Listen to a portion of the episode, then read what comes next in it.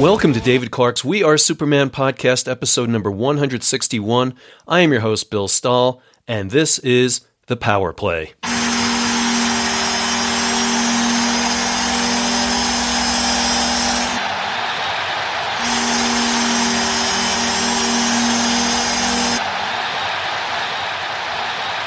Thank you very much for joining me again on the We Are Superman podcast Power Play. And uh, today I had a really nice run early this morning on South Table Mountain on a clear day, which has been incredibly rare here in Colorado. In fact, I think this weekend's the first time where it wasn't smoky. Uh, the air quality was actually in the good category. You could see um, South Table Mountain is a is a mesa. Um, basically, it's outside of Golden, Colorado, and um, from up there, you've got really expansive views. You can see uh, the Flatirons of Boulder all the way up to the Wyoming border, and then the other direction you can see pretty much all the way down to Pikes Peak outside of Colorado Springs. Great view of downtown Denver, all the way out to Denver International Airport normally. Uh, I have not been able to see that at all the last couple of months. So it was really nice to see blue sky and, and actually be able to have that expansive vista out there. And um, there's basically no trees on top of uh, South Table Mountain. It's a nice, uh, pretty steep climb to get up there. Uh, good, challenging little run. And then it's pretty flat on top, uh, kind of gradually goes uphill one direction, downhill the other. Um, no shade. Um, right now, the, the grass is brown. It kind of looks like fall. Um, a lot, a lot, of the flowers are done. There's still some uh, sunflowers blooming up there, but um, it, it's just it's pretty. It's peaceful up there. Uh, you can run that all the way out to uh, Golden, where you can overlook the Coors Brewery, which I think is the largest brewery in the world, if not that, at least the largest in North America. So. Um, Golden is a is a pretty town nestled at the foothills of the Rocky Mountains, so Nice run this morning, but I was having a rough time with it out there. Um, um you know, I I peaked in, August with my miles. Uh, most miles I've run in a month in four years, and I don't know. I think my legs just have not recovered from that, and I've just been really uh, dragging with my hamstrings, my hips, and um, but you know, I was thinking, you know, I was just glad to be out there. It's part of the progress. You know, every single day you get out there, you're gaining something. I mean, certainly there are mental benefits being out there, but even just from the physical benefits, uh, rather than sitting on the couch today, um, I gained something out of doing that run, and um, you know, it got me thinking about um, a stamp that w- was issued by the United Nations recently for Mother Teresa, and um, just just to let you know, I am a stamp collector. Uh, David used to make fun of me for that. Um, I I've been a stamp collector since a young kid. I don't get to spend a lot of time with it, but you know, it's it's always been uh, something a passion, if you would, of mine. It, it's certainly helped my knowledge of geography and history, and you know, I think um, I, I, I would I would actually be great at Jeopardy, or I know I'm really good in Trivial Pursuit. If you could somehow eliminate all those entertainment and pop culture questions that I have zippo knowledge about, but it certainly helps me with knowing a lot of trivial geography and history and world capitals and, and crap like that. But um, uh, in any case, uh, the United Nations issues its own stamps out of its headquarters in New York, as well as its headquarters they have in Geneva, Switzerland, and Vienna, Austria.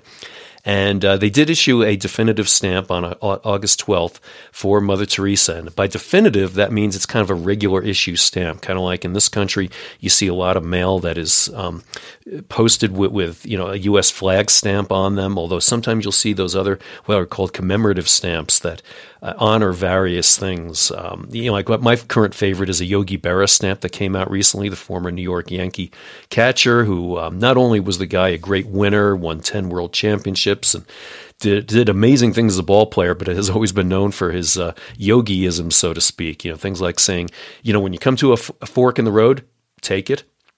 Or uh, nobody goes there anymore because it's too crowded. you know, just the, the yogiisms. Uh, there's just a whole raft of them, and, and they're great. But uh, that is an example of a commemorative stamp, whereas a definitive stamp is one that they issue and is used, you know, on a continuous basis, and they'll reprint it as needed. So that's what the Mother Teresa stamp is all about. But what the um, Mother Teresa stamp has on it is a quote from her that uh, got me thinking today while I was on this run about you know making you know basically some sort of progress and, and doing just kind of a little bit to get me moving forward towards my ultimate goal, which is to run the Leadville 100 again in 2022, uh, just under a year from now. Um, the quote from Mother Teresa that's on there says, "Not all of us can do great things, but we can do small things with great love."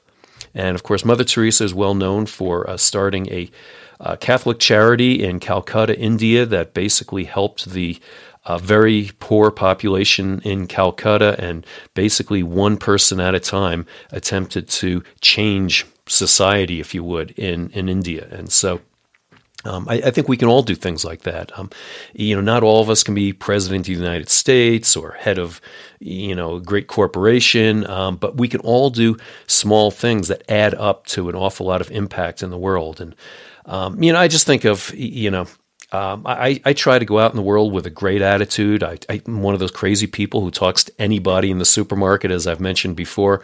Um, I, I, can th- think of an example last week. Uh, the high school team that I coach, we got done with a hard workout, and we took the kids over to a nearby 7 Eleven for Slurpees. And while we're in the store, there, there was a guy there who, um, you know, he was kind of grandfatherly age, maybe.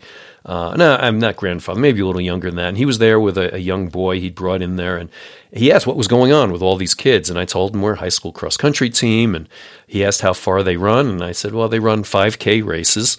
And he's like, wow, I've always wanted to run, but I don't think I could ever do that. And you know, I I just chatted with him real briefly about you know, you just got to start. You know, um, I told him quickly the story about David Clark, about how he was a heavy guy who started with 15 seconds on the treadmill, thought he was going to die doing it, but he was determined enough to keep it going. And he next time ran 30 seconds on the treadmill and then 45 seconds. And, um, you know, to a lot of us, we'd say, geez, that's nothing. But in David's situation, when he was weighing 320 pounds, that was a lot. And uh, so, yeah, I related that story to this guy and said, you know, just start, go out there and, you know, run a little bit, Uh, or walk a little bit, you know, whatever, just get started. And, you know, I have no idea. He, that guy may have walked out of that 7 Eleven and totally dismissed what I was saying. But you know what? Maybe it resonated. You know, I'll, I'll, never know. But, you know, you just hope so that you've made a small impact there. That maybe that guy went out someday or will someday and take those first steps and make a change and decide to become the runner that he thought that he would like to be, but just never imagined he could. Um, same thing, you know, I hand out these silicone bands all over uh, that say "Be positive" on them, and I everybody the American Heroes Run got one. I hand them out at track meets, and I hand them out anywhere I see somebody who either has a good attitude or could need a boost of of positivity. And uh, I think people always appreciate having them. I always get a kick when I see people I've given them to who are still wearing them, or sometimes I'll even see them much later to uh, people who I, I don't know very well, but I see them wearing those, and they like the "Be positive" message out there. So.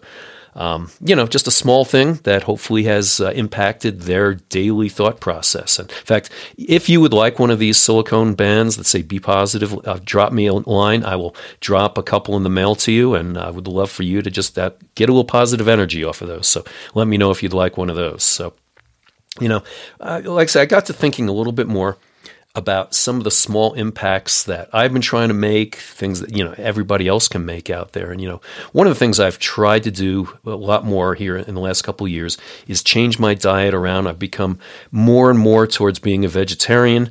Um, I've really cut a lot of meat out of my diet, almost all. Um, when I go to a restaurant, I always find the, the vegetarian options on the menu. Uh, I'm not a perfect vegan. I, I have not found a, a, cheese I really like very well, vegan cheese. Um, if I, am you know, I'm from New York. I'm a pizza nut. I'm not going to sit there and turn my nose up at a pizza that has dairy cheese on it. But I have, you know, for instance, when speaking of dairy, I mean, I drink nothing but non-dairy milk, either um, almond or oat milk, and um, you know, I just what the dairy industry does, how they produce milk by constantly impregnating cows. You know, they give birth, they take away that young calf and turn it into veal or whatever, and uh, it, it, just seems like a very sick process what the dairy industry does, and um, you know, people don't think about it. The only way a cow is going to give milk is if it's pregnant. And so they just continue to impregnate these cows until they are basically worn out and then off it goes to slaughter. It just seems like a pretty, pretty crazy process. So, in any case, like I say, I've gone as vegetarian as I can. A lot of people go vegan or vegetarian for performance reasons. Um, I, you know, and I, I, haven't actually really felt a lot of difference um, since I've dropped meat and um, you know, in terms of my performance, I, I, know one time when I ran the Leadville 100, I went totally vegetarian for the entire month before the race, and I felt fantastic. I felt really light. I felt good. Um, you know, so I thought it did me some benefits then. Um, but you know, I, I, didn't like say do this for performance reasons. Um, one thing that has been interesting is, you know, I, I, started this before the pandemic started. And I think the combination of that and the pandemic, where I wasn't going to ball games and drinking beer and eating bad food, or wasn't going to hockey games and eating pizza before the game and drinking beer at the games and you know what whatever, and not even just eating out in general, um, eating at home a lot more so I can make healthier choices. I've actually lost 15 pounds since the beginning of the pandemic, and I didn't have a lot to lose anyway. It's kind of ridiculous. I know people may not want to hear that because a lot of people put on weight, but um, you know I, have just found myself a lot leaner anyway. But um, you know, a little bit was for health. A lot of people, you know, choose that for for health reasons, and um, not that I had any unhealthy markers out there, but I just thought, yeah, it, it is a little bit of insurance. You know, I've certainly gotten to the age where I do see people who have been impacted by probably health lifestyle choice type of illnesses. Um, and so I thought, you know, it wouldn't hurt. And I know last time I had my physical done early this year, uh, the doctor definitely noticed some improvement in things like my cholesterol numbers and, and, and, stuff like that. So, you know, there's certainly some benefit there, and that feels good. I actually did it mostly before the environmental and animal cruelty reasons. Uh, you know, I, when I watch movies like um, Forks Over Knives or um, uh, uh what, what we call Game Changers, um, I, have seen the environmental impact of breeding uh, animals, uh, the effects of factory farming. I mean, just it, it's, just brutal how how animals get treated, and you know how we've kind of chosen cows, pigs, sheep, uh, chickens, etc. as food animals, whereas of course a lot of mammals we do not eat for whatever reason. Um, and, and, just the amazing amount of cruelty and what we put those animals through. Uh, very, you know, in a lot of cases, intelligent animals uh, because we've decided that they are food. And um, yeah, just that kind of thing has just disturbed me a little bit. And just the fact that we're sitting here and um, basically wrecking our environment, especially out here in the West, so that you know ranchers can ranch and farmers can, um, you know, the, what factory farms can exist. You know, just creating amazing amounts of waste. Um, you look at the manure, the methane produced, uh, just everything, uh, the amount of land that's used. And you just look at, you know, for, you know, acre for acre, the amount of protein you can uh, develop, you know, with, with um, plant protein.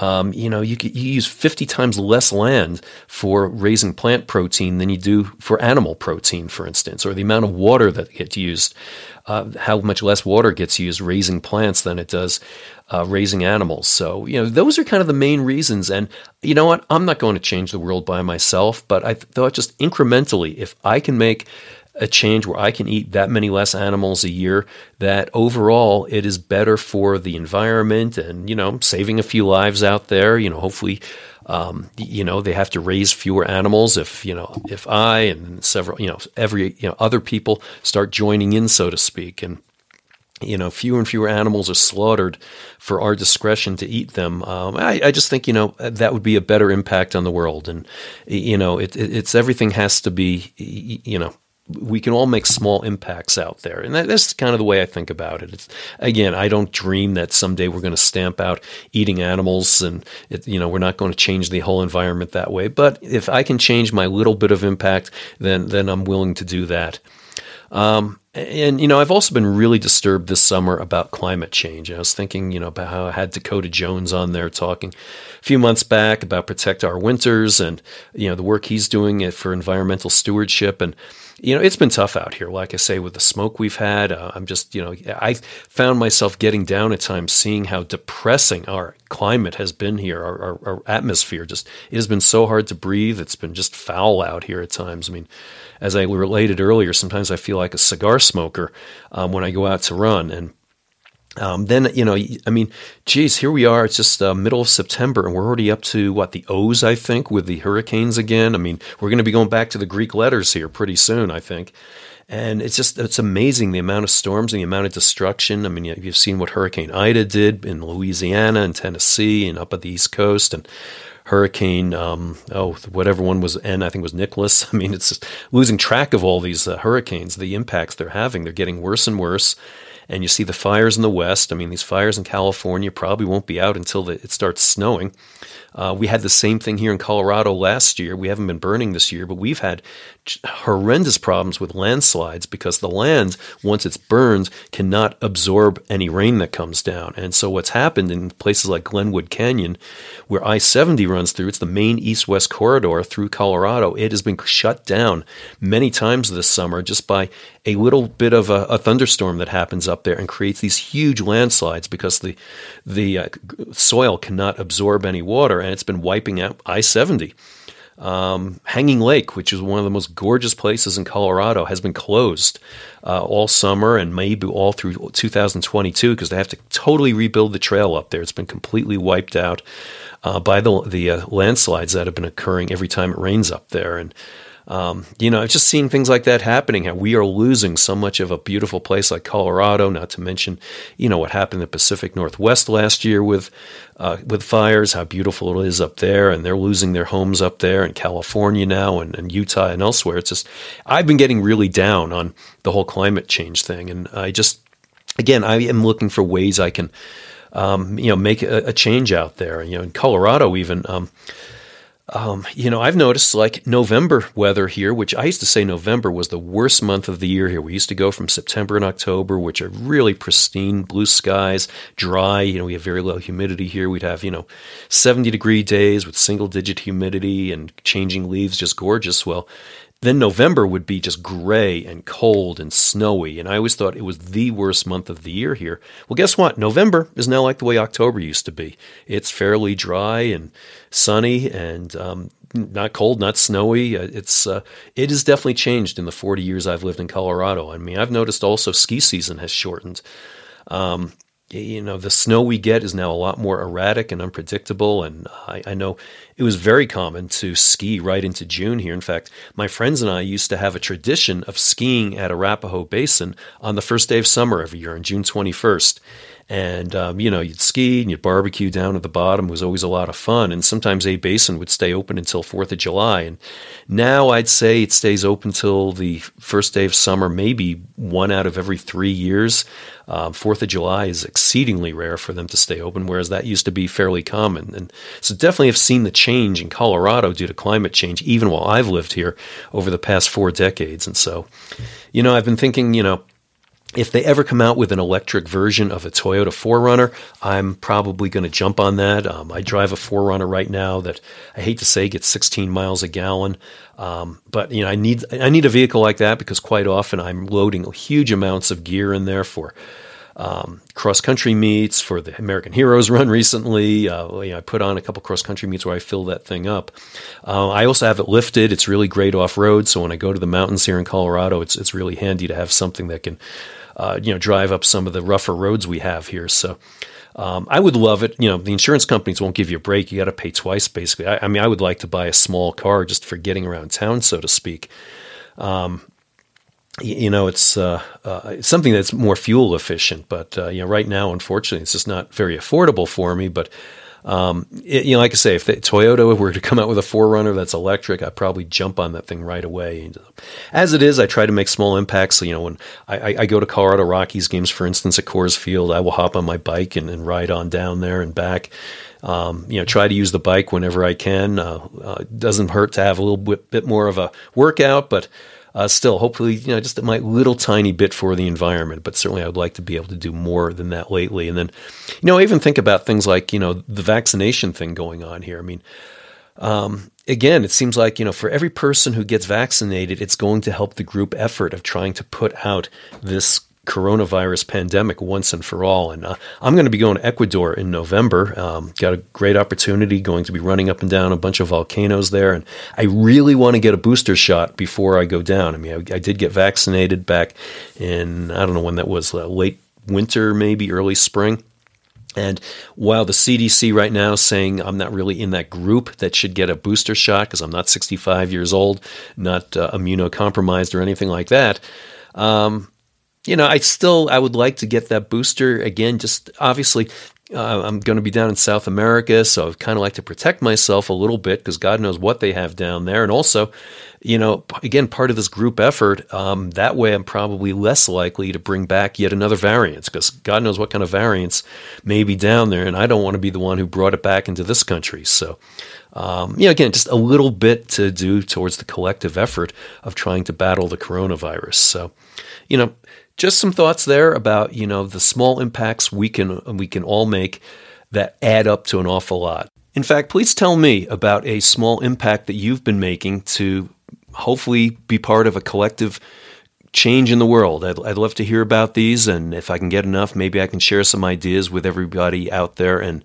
um, again, keep working towards making this a better planet by uh, collective action of a lot of small impacts that you are creating in the world. So please drop me a note. Let me know what you may be up to. You know, so just kind of reiterating the, the quote on the United Nations stamp from Mother Teresa, who is, uh, I think she's been canonized. I, am not sure if she's a saint yet. I'm pretty sure Pope Francis canonized her about five years ago, and um, certainly uh, worthy of sainthood. But uh, her quote again was, "Not all of us can do great things, but we can do small things with great love." So, with that, I uh, just want to remind everybody um, I have a book editing and proofreading business. And if you have a manuscript that needs to be proofread to perfection and you want to have it published without misspellings, typos, grammatical errors, and such, um, and I can review web pages, brochures, whatever other business documents you have real reasonably. Please contact me and I can give you a quote. And uh, just one of my things, way I can make a small contribution to your efforts to uh, make it all perfect, perfect and, and, and look better for all your readers and certainly more um, make make what you put out there certainly more plausible, com- more uh, believable, uh, you know, etc. So. Uh, thanks again for listening to the We Are Superman podcast. And if you enjoy the podcast, the best thing you can do is share it with your friends or on social media. And please take a minute, give us a five star rating wherever you get your podcast, whether it's iTunes, Apple, um, Spotify, iHeart, Stitcher, wherever you get podcasts. Really would appreciate those five star ratings, and I'd be really humbly honored if you would write a review as well and tell people how much you do enjoy this. And these five star ratings and the reviews really help us rise higher in the podcast search algorithms so we can go ahead and put out more shows for you. And until next time, thanks again for listening and always be positive.